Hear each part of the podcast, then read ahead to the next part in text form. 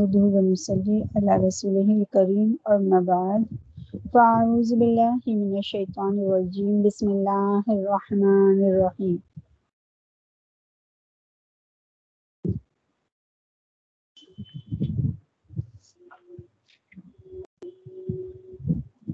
الحمد لله. الحمد لله رب العالمين. والصلاة والسلام على سيد الأنبياء والمرسلين. صلی اللہ علیہ وسلم۔ تمام حمد و ثناء و تعریف اللہ رب العالمین کے لیے، جو خالق کائنات بھی ہے اور مالک کائنات بھی۔ اور تمام تمام درود و سلام نبی پاک حضرت محمد مصطفیٰ صلی اللہ علیہ وسلم کی۔ بارگاہ ناز میں ہم سب کی طرف سے۔ پہنچتے ہوئے السلام علیکم ورحمۃ اللہ وبرکاتہ۔ آج ہم پڑھیں گے سورہ دہر، انشاءاللہ ہم کل پڑھیں گے۔ کل کل سورہ دہر کا ترجمہ تفسیر کریں گے۔ آج کچھ پرانی آیات ذکر کے حوالے سے۔ اور پھر ایک دو حدیث۔ انشاءاللہ تھوڑا سمجھتے ہیں کہ اسلام اسلام ہم سے کیا کہتا ہے؟ اور تقاضا اسلام کیا ہے؟ اور ذکر اللہ کا اتنا بڑی چیز ہے نا؟ تنہا ان الفحشاء والمنکر ولا ذکر اللہ اکبر۔ بے شک نماز روک دیتی ہے بے حیائی اور بری بات سے، اور اللہ کا ذکر بڑی چیز ہے۔ یہاں ہم ذکر کے حوالے سے ہی کچھ بات کریں گے۔ قرآن پاک میں اللہ ارشاد فرماتا ہے، قال اللہ تعالی فذکرونی اذکرکم۔ اللہ تعالیٰ کا ارشاد ہے، تم مجھے یاد رکھو، میں تمہیں یاد رکھوں گا۔ یعنی دنیا، آخرت میں میری عنایات اور احسانات تمہارے ساتھ رہیں گے۔ دوسری جگہ ارشاد فرماتا ہے، وقال وقال اللہ تعالی وَذْكُرُ اسْمَ رَبِّكَ وَتَبَتَّلْ إِلَيْهِ تَبْتِيلًا. اللہ تعالیٰ نے اپنے رسول حضرت محمد مصطفیٰ صلی اللہ علیہ وسلم سے فرمایا، اور آپ اپنے رب کو، آپ اپنے رب کے نام کو یاد کرتے رہا کیجیے اور ہر طرف سے لا تعلق ہو کر اسی ہی کی طرف متوجہ رہیے۔ وقال اللہ تعالی اللہ بذکر اللہ تطمئن القلوب. ایک جگہ ارشاد فرمایا، خوب سمجھ لو، اللہ ہی کے ذکر سے دلوں کو اطمینان حاصل ہوتا ہے. پھر آگے ارشاد فرماتا ہے، وقال اللہ تعالی، ولا ذکر اللہ اکبر. اور اللہ تعالی کی یاد بڑی چیز ہے۔ پھر آگے ایک جگہ ارشاد فرماتا ہے الزین یذکرون اللہ قیام و قعودم و اعلیٰ جنوبہم۔ عقل مند وہ لوگ ہیں جو کھڑے اور بیٹھے اور لیٹے ہر حال میں اللہ تعالی کی کو یاد کرتے ہیں۔ پھر ایک جگہ اور ارشاد فرماتا ہے فضکر اللہ کا ذکر کم ابنا اکم او اشد ذکر تم اللہ تعالیٰ کا ذکر کیا کرو۔ جس طرح تم اپنے باپ، دادا کا ذکر کیا کرتے ہو، بلکہ اللہ تعالیٰ کا ذکر اس سے بھی زیادہ کرو۔ پھر ایک جگہ اور ارشاد ہوتا ہے۔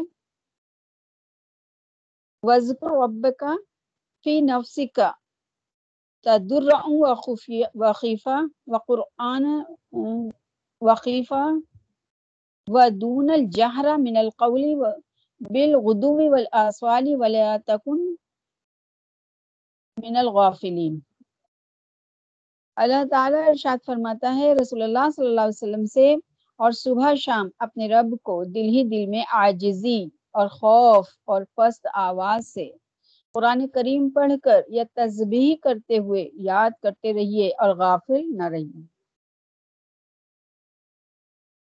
پھر ایک جگہ اور ارشاد فرماتا ہے، وما تکونو فی شانی وما تتلو منہ من قرآن ولا تعملو دین وما تعملون من عمل اکنا علیکم شہودن ان تفیدون فی اپنے رسول اللہ صلی اللہ علیہ وسلم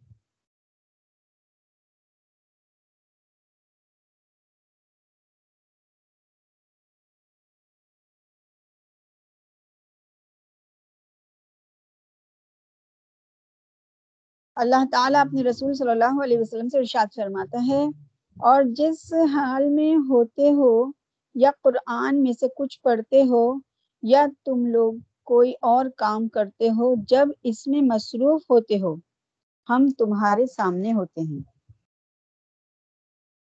پھر اللہ تعالیٰ ایک جگہ اور اپنے کلام پاک میں نقل فرماتا ہے۔ وَتَوَكَّلْ عَلَى الْعَزِيزِ الرَّحِيمِ الَّذِي يَرَكَ حِينَ الْحِينَ تَقُومُ وَتَقَبَّلَكَ فِي السَّاجِدِينَ. إِنَّهُ هُوَ السَّمِيعُ الْعَلِيمُ. نبی پاک صلی اللہ علیہ وسلم سے ارشاد فرما رہا ہے، اور آپ اس زبردست رحم کرنے والے پر بھروسہ رکھیے، جو آپ کو اس وقت بھی دیکھتا ہے جب آپ تحجد کی نماز کے لیے کھڑے ہوتے ہیں، اور اس وقت بھی آپ کے اٹھنے بیٹھنے کو دیکھتا ہے جب نمازیوں میں ہوتے ہیں۔ بے شک وہی خوب جاننے والا اور سننے والا اور خوب جاننے والا ہے۔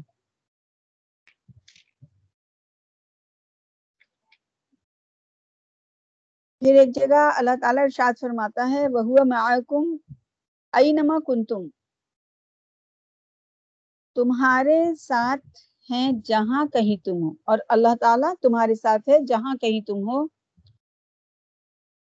وَمَن يَعَشُ عَن ذِكْرِ الرَّحْمَنِ نُقَيِّدُ لَهُ شَيْطَانًا فَهُوَ لَهُ قَرِينٌ. ایک اور جگہ ارشاد ہے اور اور جو اللہ تعالیٰ کی یاد سے غافل ہوتا ہے، تو ہم اس پر شیطان مسلط کر دیتے ہیں، پھر ہر وقت وہ اس کے ساتھ رہتا ہے۔ یہاں اتنی جو قرآن کی یہ سب آیتیں ہیں، پڑھ کر سنائی میں نے۔ ترجمے کے ساتھ۔ اس کے بارے میں تھوڑا سا غور و فکر اگر ہم کریں، اور ہمیں کرنا ہی چاہیے، کیونکہ قرآن جو آیا ہے وہ ہمیں غور و فکر کے لیے آیا ہے نا؟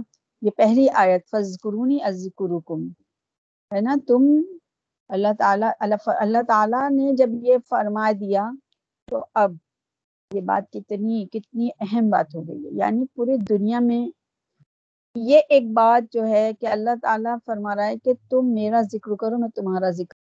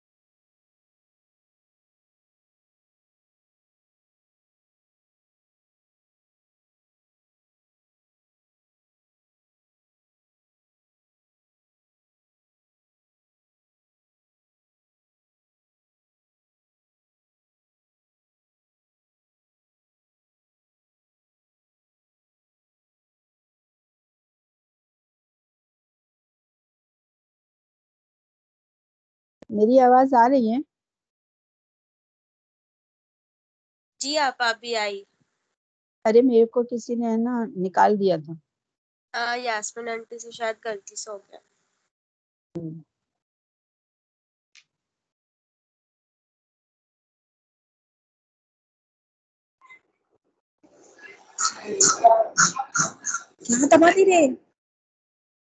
پھر نکال دیا۔ نہیں آ رہی نا آواز؟ ہاں پا رہی ہے تو میں کیا بول رہی تھی اللہ تعالی نے ہم لوگوں یہ جو ہم کو آیت سنا رہا ہے رب العالمین کہ تم مجھے یاد رکھو اور میں تمہیں یاد رکھوں دنیا میں ہمیں دنیا میں ہی تو یاد رکھنے کے لیے اللہ تعالیٰ فرما رہا ہے کیونکہ ہم یہاں پر موجود ہیں۔ جب ہم یہاں نہیں ہوں گے تو یہ ہمارے لیے بات کیسے ہو سکتی ہے؟ آج دنیا میں ہم موجود ہیں تو ہم سے اللہ تعالیٰ اللہ تعالیٰ ہم سے یہ قرآن پاک میں فرما رہا ہے کہ تم مجھے یاد کرو میں تمہیں یاد کروں۔ گی یعنی اس بات کو غور غور کرنے کا ہے کہ ہم کو اللہ کا ذکر کیسے کرنا ہے۔ اٹھتے بیٹھتے آگے کی جو آیتوں میں ہم ابھی اتنی ساری میں نے یہ آیتیں پڑھ کے سنائی ان میں ہم نے یہ سب پڑھا۔ تو ہم کو کتنا اللہ کا ذکر کرنا چاہیے؟ اور اللہ کا ذکر کرنے کے لیے تنہائی کی بھی ضرورت ہوتی ہے، محفلوں کی ضرورت بھی ہوتی ہے، اور ہے نا، اپنی اپنی فیملیز کے ساتھ بھی ہوتی ہے، اپنے دوست احبابوں کے ساتھ بھی ہوتی ہے۔ ہم جہاں کہیں بھی ہوں، ہم جس ماحول میں بھی ہوں، اپنے رب کو یاد رکھیں۔ ہم اٹھتے بیٹھتے بھی یاد رکھیں، کروٹ کروٹ بھی یاد رکھیں، اور ہم ذکر میں رکھیں اپنے آپ کو اور اپنے رب کو ہم اپنے ذکر میں رکھیں گے۔ تو دیکھو پھر انشاءاللہ الرحمن ہم اس کے وہ ہو جائیں گے، ہے نا؟ اور سب سے بڑا ذکر جو ہے وہ نماز پنج وقتہ میں ہے۔ پنج وقتہ نماز کے اندر ہمارا جو ہے ہم شامل ہو جائیں گے کہ ہم نماز جو ہے وہ اس میں ذکر سب سے اہم ذکر ہے۔ انکساری آجزی اور ہے نا اپنے آپ کو اپنی بالکل ہستی کو مٹا دینا۔ نماز ایک ایسی، ایسا ذکر ہے کہ جس میں انسان کا جو وجود ہے نا وہ بالکل ہی اس کے خاک ہو جاتا ہے۔ کیونکہ اپنی پریشانی اور اپنی ناک کو جب رب کے سامنے جھکا دیتا ہے، پہلے تو رکو کرتا ہے اور رکو کی حالت جو ہے وہ اتنی آجزانہ ہوتی ہے جب کسی کے، کسی کو عزت دی جاتی ہے تو وہ انسان اس کے آگے دو، ایسے جھک جاتا ہے۔ اور پھر تعظیم، اللہ کی تعظیم، اللہ نے اپنی تعظیم یہ رکو عطا کیا۔ اور رکو میں بھی تسبیح یعنی کہ اس کا ذکر عطا کیا اور پھر اس کے بعد میں سجدہ اور سجدہ سجدہ جو ہے وہ بالکل عاجزانہ ایک عمل ہے کہ بندہ بالکل عاجز ہے اور بہت زیادہ حقیر ہے۔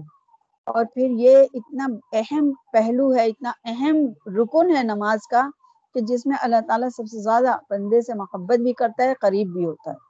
جب وہ عاجز ہو کے بہت زیادہ اپنے آپ کو بہت زیادہ اس کے اس کے سامنے ایک دم ڈال کر اور پھر سجدے کی حالت میں اس سے طور پر یہ تسبیح بیان کرتا ہے۔ نا؟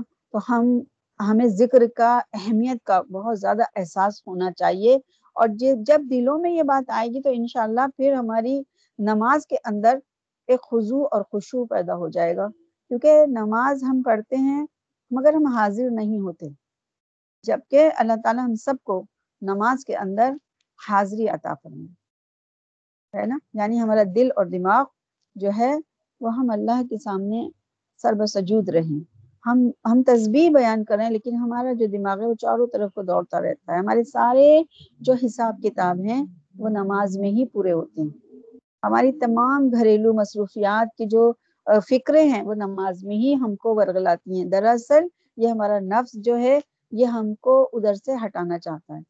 وہ والا نفس، ہے نا؟ جو دوست ہے شیطان کا، وہ ہم کو بہت زیادہ ہٹانا چاہتا ہے کہ اپنے اتنے پیارے رب، اپنے اتنے بہترین رب جس نے جو ہم کو بلا رہا ہے اپنے ذکر کے لیے، کہ تم میرا ذکر کرو، ہے نا؟ وہ قرآن میں ہم سے فرما رہا ہے کہ تم میرا ذکر کرو، تو اس ذکر سے ہم کو وہ ہٹاتا ہے۔ اس لیے ہمارا جو دماغ ہے، وہ چاروں طرف کو ادھر ادھر دوڑتا ہے۔ اس کو بار بار اپنے کو، اپنے دماغ کو، اپنے دل کو اس طرف متوجہ کرنا اللہ کی طرف۔ کہ نہیں، ہم ہم کس کے سامنے کھڑے ہم کس کی حمد و ثنا کر رہے ہیں؟ ہم کس کے سامنے اپنے ہاتھوں کو باندھ رکھا ہے؟ اپنی اپنی نگاہوں کو بالکل بالکل سیدھا کر رکھا ہے۔ جو حکم ہے کہ نماز میں اس طریقے سے نگاہوں کو، پانچ جگہ نگاہوں کو باندھ کے رکھو۔ تو اس وقت ہم اپنے آپ کو یہ سب یاد دلاتے رہیں۔ کیونکہ جب دماغ نماز میں ہوتا ہے تو وہ دو تین طرف سے چلتا رہتا ہے۔ زبان جو چلتی ہے، وہ ذکر میں وہ پڑھتی رہتی ہے اور دماغ چلتا رہتا ہے۔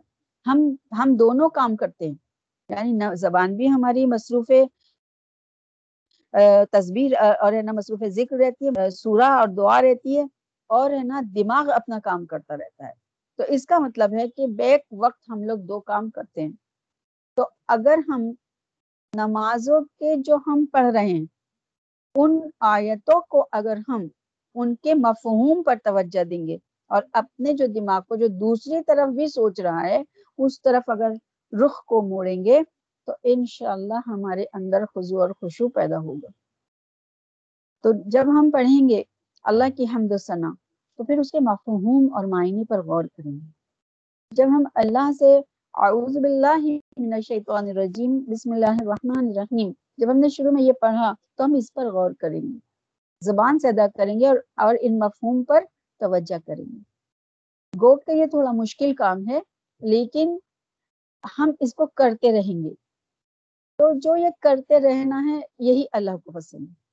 اپنے رخوں کو اس طرف سے ہٹاتے ہوئے اس طرف کو رخ کرتے رہنا ہی اللہ تعالیٰ پسند فرماتا ہے۔ پھر الحمد جو ہے سور فاتحہ، وہ ہم اس کو پڑھتے ہیں۔ اس کے معنی تو بارہا ہم ہم نے جانے ہیں اور الحمد للہ جتنے بھی ہم لوگ یہ سب جڑے ہوئے لوگ ہیں، ان سب کو، آپ سب کو، ہم سب کو سور فاتحہ کا مفہوم الحمد للہ پتہ ہو گیا تو ہر اس ہر اس آیت پہ غور کریں کہ یہ آیت کا مفہوم یہ ہے۔ اور پھر جب غور و غور و فکر کی ایک ہماری وہ شروع ہو جائے گی۔ تو انشاءاللہ اللہ کی بڑائی ہمارے دل میں اترے گی۔ ہے نا؟ کہ تعریف کے لائق اللہ ہے۔ تو یہ بات اگر ہمارے دل میں اتر، اترے گی، جب ہم زبان سے بھی اقرار کر رہے ہیں اور دماغ بھی اس کو سمجھ رہا ہے، تو پھر ہماری نماز میں ہماری، ہمارا جو جو ہے وہ توجہ جو ہے وہ انشاءاللہ بہت حد تک ہم اپنے آپ کو بچا پائیں گے۔ پھر انشاءاللہ اپنے اس ذکر کو جو نماز ہے، کیونکہ نماز میں جو ذکر ہے وہ سب سے بڑی چیز ہے۔ قرآن کو اللہ تعالیٰ نماز کے اندر پڑھنا سب سے زیادہ پسند فرماتا ہے۔ ہے نا؟ انشاءاللہ الرحمن۔ پھر اللہ تعالیٰ فرماتا ہے کہ اپنے نبی پاک صلی اللہ علیہ وسلم سے فرما رہا ہے، لیکن پیارے آقا تو بہت بہت پوری پوری رات عبادت کیا کرتے تھے۔ ہے نا؟ لیکن یہ پوری امت کے لیے یعنی پورے نو انسانی کے لیے جو فرما برداری میں آ گیا، یہ اور آپ اپنے رب کے نام کو یاد کرتے رہا کیجیے اور ہر طرف سے لا تعلق ہو کر اسے ہی کی طرف توجہ فرمائیں۔ تو متوجہ ہونے کا مقصد، اگر ہم قرآن پڑھ رہے ہیں، ہم تسبیحات پڑھ رہے ہیں، تو بھی ہم اس کو سمجھ کے پڑھیں گے، ہے نا؟ کیونکہ تین تصویر یہ جو اللہ اللہ تعالیٰ نے، پیارے نبی نے حضرت فاطمہ رضی اللہ تعالیٰ عنہ کو یہ تسبیحات بتائی ہیں سبحان اللہ الحمد للہ اور اللہ اکبر، لا الہ الا اللہ۔ یہ تسبیح جو ہے، یہ بہت بڑی چیز ہے۔ اگر اس پر بھی ہم بعد میں نماز کے اور ہم اس پہ غور کرتے ہوئے پڑھیں گے، ہر تسبیح کو اگر ہم سوچیں گے کہ سبحان اللہ سبحان اللہ سبحان اللہ پاک ہے اللہ، تو پاک ہے اللہ، ہے نا؟ زبان سے ادا ہو رہا ہے اور دماغ سے اس کو اس کو ہم مضبوطی سے ہم نے اپنے اندر اتار لیا ہے نا؟ کہ اللہ تو پاک ہے، اللہ تو پاک ہے، اللہ تو پاک ہے۔ جب ہم نے اللہ کو پاک اپنے، ہم نے اپنی زبان سے بھی اقرار کر رہے ہیں اور اپنے دماغ سے بھی، تو پھر ہماری نس نس میں انشاءاللہ یہ پیوست ہو جائے گا۔ اور پھر الحمد للہ اس میں کس قدر خوبصورتی ہے اس تصویر میں، ہے نا؟ الحمد للہ تمام تعریف اللہ کے لیے، وہی تعریف کے لائق ہے۔ ہم زبان سے کہہ رہے ہیں الحمد للہ اللہ اللہ تو تعریف کے لائق ہے نا؟ اللہ تو تعریف کے لائق ہے۔ تینتیس مرتبہ پڑھنا ہے، کب یا دس مرتبہ پڑھ لیں۔ اگر جلدی ہے تو دس مرتبہ پڑھ لیں، تینتیس مرتبہ پڑھ لیں، لیکن پڑھیں۔ کیونکہ ہم تسبیحات جب ہم نماز تو پڑھ لیتے ہیں، لیکن نماز کے بعد میں ان تسبیحات کا اس قدر ثواب ہے، اتنا ثواب ہے کہ جو لوگ صدقہ دے نہیں سکتے، ان کے پاس اگر دینے کے لیے زیادہ کچھ نہیں ہے تو اللہ ان تسبیحات کی بدولت صدقہ ادا ہوگا اس کی طرف سے۔ اور یہ صدقہ انشاءاللہ الرحمن حشر میں ملے گا۔ یہ بہت بہت بڑی بات ہے کہ یہاں پیسہ بھی نہیں، نہ آج کل کے اس دور میں اتنی مشکلات ہو رہی ہے لوگوں کو، سب کو، ہے نا؟ کاروبار سب کے ٹھپ پڑے ہوئے ہیں اور اس میں اگر ہمارے پاس دینے لینے کے لیے نہیں ہے زیادہ صدقات تو یہ تسبیحات، یہ صدقہ ہیں۔ ان کو اگر ہم نے ادا کیا تو انشاءاللہ ہماری طرف سے اللہ رب العزت صدقے میں وہاں میزان میں تلوا دے گا۔ کس قدر بڑا احسان ہے اس رب العالمین کا اور پھر اللہ اکبر، یہ اللہ اکبر کی جو وہ ہے، تکرار ہے، یہ تو اتنی خوبصورت ہے کہ اگر ہم ان الفاظ پر بہت توجہ کے ساتھ تھوڑا غور کریں تو اپنے رب کا پیارا پیارا نام ہماری زبان پر آتا ہے، اللہ اللہ اکبر۔ بے شک اللہ تو بڑا ہے۔ اللہ تو ہی بڑا ہے، اللہ تو سب سے بڑا ہے۔ تو یہ تسبیحات کی انشاءاللہ الرحمن ہم پابندی کریں گے۔ چاہے اگر جلدی ہے کہیں جانا ہے تو دس مرتبہ پڑھ لیں، نہیں تو تینتیس مرتبہ پڑھیں۔ اور ایک مرتبہ لا لا لا الہ الا اللہ وحدہ لا شریک لہ لہ الملک و لہ الحمد، یحیی و یمیت بیدہ الخیر وهو علی کل شیء قدیر۔ تو یہ سو کی گنتی پوری ہو جاتی ہے۔ یہ بہت بڑی چیز ہے نا؟ اور ایک تسبیح جو ہے، وہ فجر کی نماز سے پہلے اگر اللہ توفیق دے دیتا ہے اور اٹھ جائیں تحجد کے وقت، تو ایک تسبیح جو ہم اگر پڑھیں تو وہ بہت کامیاب اور وہ تسبیح کون سی ہے؟ سبحان اللہ وبی سبحان اللہ العظیم۔ بس اتنی سی۔ یہ تسبیح، یہ زبان پر ہلکی ہے اور یہ میزان میں بھاری ہے اور اللہ رب العالمین کو بہت پیاری ہے۔ اور یہ روزی کو کھینچتی ہے۔ چاہے یہ فجر کی نماز سے پہلے پڑھیں یا فجر کی نماز کے بعد پڑھیں۔ تو سبحان اللہ و بحمدہ، یہ دو دو کلمات جو ہیں، یہ بہت زیادہ بڑے ہیں۔ اور فجر کی نماز کے بعد میں اگر ہم یہ چار کلمات اور ادا کر لیں، سبحان اللہ و بحمدہ، عدد خلقہ، ورد نفسہ وزینت عرشہ ومیداد کلماتہ۔ تو جو جو لوگ فجر سے لے کے اشراق بیٹھ کر ذکر کرتے ہیں، یہ ان پر بھاری ہے۔ کتنی ہلکی ہلکی ہم کو بتا دیا ہے ہے نا؟ یہ چار کلمات ادا کر لیں۔ اللہم انی علی ذکر کا و شکر کا و حسن عبادتی کا یہ دعا ہے اس دعا کو ہم ضرور ہر ہر نماز کے بعد تین تین مرتبہ۔ یہ جو ہم سب چھوٹی چھوٹی دعائیں پڑھتے ہیں، یہ ذکر میں ہے اور ہمارے تمام مطلب ہمارے جو ہم یہ تصویر فاطمی پڑھتے ہیں۔ سبحان اللہ الحمد للہ اللہ اکبر۔ تو یہ ہمارے پورے جسم کے جو جوڑ ہیں، ان کا صدقہ ادا ہوتا ہے۔ بہت بڑی بات ہے یہ بہت بڑی بات ہے۔ کسی انسان میں ہے اتنی طاقت کہ اپنے جوڑ کا صدقہ ادا ادا کرے؟ ہرگز بھی نہیں ہے۔ ہرگز بھی نہیں۔ تو, تو انشاءاللہ الرحمن ہم ان تسبیحات کا ضرور ذکر کریں گے ہے نا؟ اور پھر خود ہی رب العالمین قرآن پاک میں فرما رہا ہے کیا؟ ولا ذکر اللہ اکبر۔ کہ اللہ تعالی کی یاد بہت بڑی چیز ہے۔ اللہ کی یاد۔ اللہ تعالیٰ کتنا چاہتا ہے۔ ہم کو یہ والی جو آیت ہے، یہ ہم کو یہ بات بتا رہی ہے کہ اللہ چاہتا ہے کہ میرا ہی ذکر کرتے رہو تم۔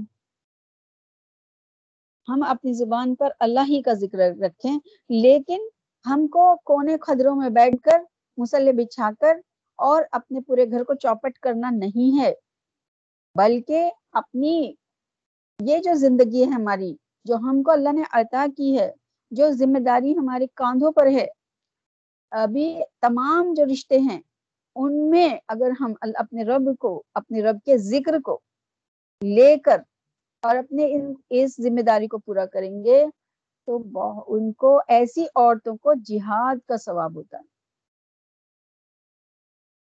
اللہ کی راہ میں جہاد کرنے کی گھر بیٹھے جہاد۔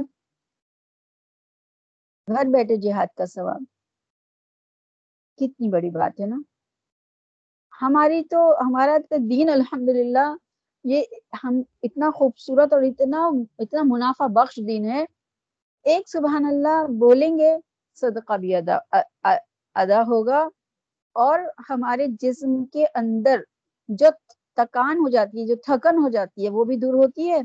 اور پھر جنت کے اندر اللہ تعالیٰ درخت لگا دیتا ہے۔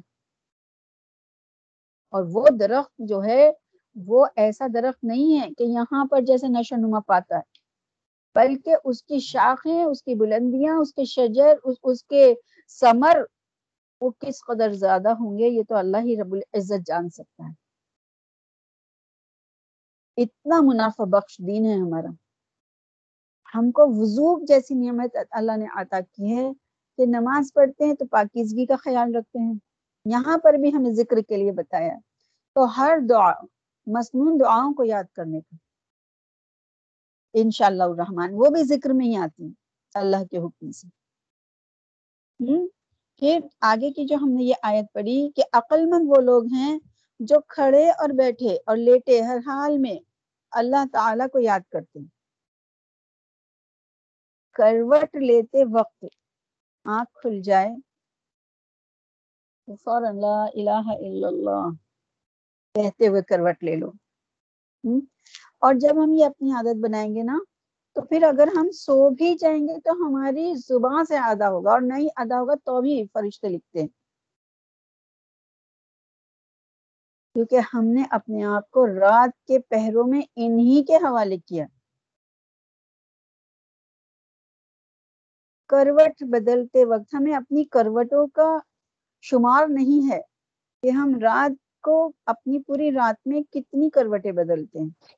لیکن لکھنے والے ہماری ایک ایک کروٹ کو لکھ رہے ہیں۔ لکھنے والے ہماری ایک ایک کروٹ کو لکھ رہے ہیں۔ ہماری گنتی ہو رہی ہے نا؟ تو اپنے ہر کروٹ پر ہم، اس وقت ہماری زبان سے یہ عادت جب بن جائے گی، جب اگر ہم ان اللہ کے ذکر سے دور رہیں گے تو پھر ہماری کیسے عادت ہوگی؟ پھر ہماری عادت نہیں پڑے گی، ہے نا؟ فضکر اللہ، یہ جو اب آیت ہے، یہ یہ آیت کس قدر بہترین ہے کہ تم اللہ تعالیٰ کا ذکر کیا کرو، جس طرح تم اپنے باپ دادا کا ذکر کیا کرتے ہو، بلکہ اس سے بھی زیادہ، ہے نا؟ ہم اپنے بچے کو دیکھتے ہیں، خوش ہوتے ہیں۔ ہمارے، اب ہم تھوڑی اور بڑی عمر میں آ گئے ہیں۔ پوتا پوتی، نواسا نواسی آتے ہیں۔ ہم ان کو، ان کا ذکر کرتے ہیں، خوش ہوتے ہیں۔ اپنے بزرگوں کا ذکر کرتے ہیں، خوش ہوتے ہیں۔ لیکن اللہ تعالی ہماری فطرت سے بخوبی واقف ہے۔ تو وہ کیا فرما رہا ہے کہ جس طریقے سے تم اپنے باپ داداؤں کا ذکر کرتے ہو اس سے زیادہ میرا ذکر کرو۔ اسی سے اندازہ لگا لگا لینا چاہیے ہم کو کہ ہم کو کتنا ذکر کرنا ہے اور ہمیں جو یہ پانچ وقت کی نماز ملی ہے، یہ ذکر کی وجہ سے ہی تو ملی ہے کہ ہم زیادہ سے زیادہ اللہ تعالیٰ کے ذکر کریں۔ فجر کی نماز، پھر ظہر کی نماز، پھر پھر عصر، پھر مغرب، پھر عشاء۔ اور پھر تحجد میں اٹھ گئے تو وہ ایکسٹرا یعنی یعنی اللہ اللہ اپنے ذکر سے ہم کو غافل ہونا نہیں دینا چاہتا اور حکم دے رہا ہے۔ اس حکم کو ہم کو بہت زیادہ اپنے اوپر لاگو کر لینے کا ہے۔ پھر آگے جو ہم نے آیت پڑھی کہ اللہ تعالیٰ اپنے اپنے رسول سے فرماتا ہے کہ صبح اور شام اپنے رب کو دل ہی دل میں آجزی اور خوف اور پست آواز سے قرآن کریم پڑھ کر یا تسبیح کرتے ہوئے یاد کرتے رہیے اور غافل نہ رہیے، ہے نا؟ ہم قرآن پڑھتے ہیں تو ہم قرآن کو کیوں، کس طریقے سے پڑھتے ہیں؟ ہم اتنی بے دردی سے قرآن کو پڑھتے ہیں، اگر ہم اس کو صحیح طریقے سے غور سے پڑھیں، اگر ابھی ہمیں معنی اور اس کے یہ سب نہیں بھی آ رہے ہیں، لیکن ہم عربی کو سوچ سمجھ کر پڑھیں۔ کیونکہ عربی کے اندر بھی ایک زیر زبر پیش سے اتنا کچھ بدل جاتا ہے کہ بہت کچھ بدل جاتا ہے۔ تو ہم اس کوشش میں رہیں کہ ہمارا کلام اللہ کا جو یہ آسمانی کلام اترا ہے، ہم اس کو اچھی طرح، بہت اچھی طرح خوبصورت آواز میں پڑھنے کی کوشش کریں، سمجھ کر پڑھنے کی کوشش کریں۔ زیر زبر پر پوری طریقے سے نگاہ رکھ کر پڑھنے کی کوشش کریں۔ ہے نا؟ ہم کوشش کریں گے نا تو انشاءاللہ اللہ ضرور ہمارا ساتھ دے گا۔ کیونکہ اللہ فرماتا ہے کہ تم کوشش کرو، میں تمہارا ساتھ دوں گی۔ تو انشاءاللہ ہم اپنے قرآن پاک جو ہم تلاوت کرتے ہیں، اس کو اچھی طریقے سے پڑھنے کی کوشش کریں گے۔ اور پھر ہم نے جو آگے یہ پڑھی آیت کے اللہ ارشاد فرماتا ہے کہ تم جس حال میں ہوتے ہو یا قرآن میں سے کچھ پڑھتے ہو یا تم لوگ کوئی اور کام کرتے ہو، جب اس میں مصروف ہوتے ہو تو ہم تمہارے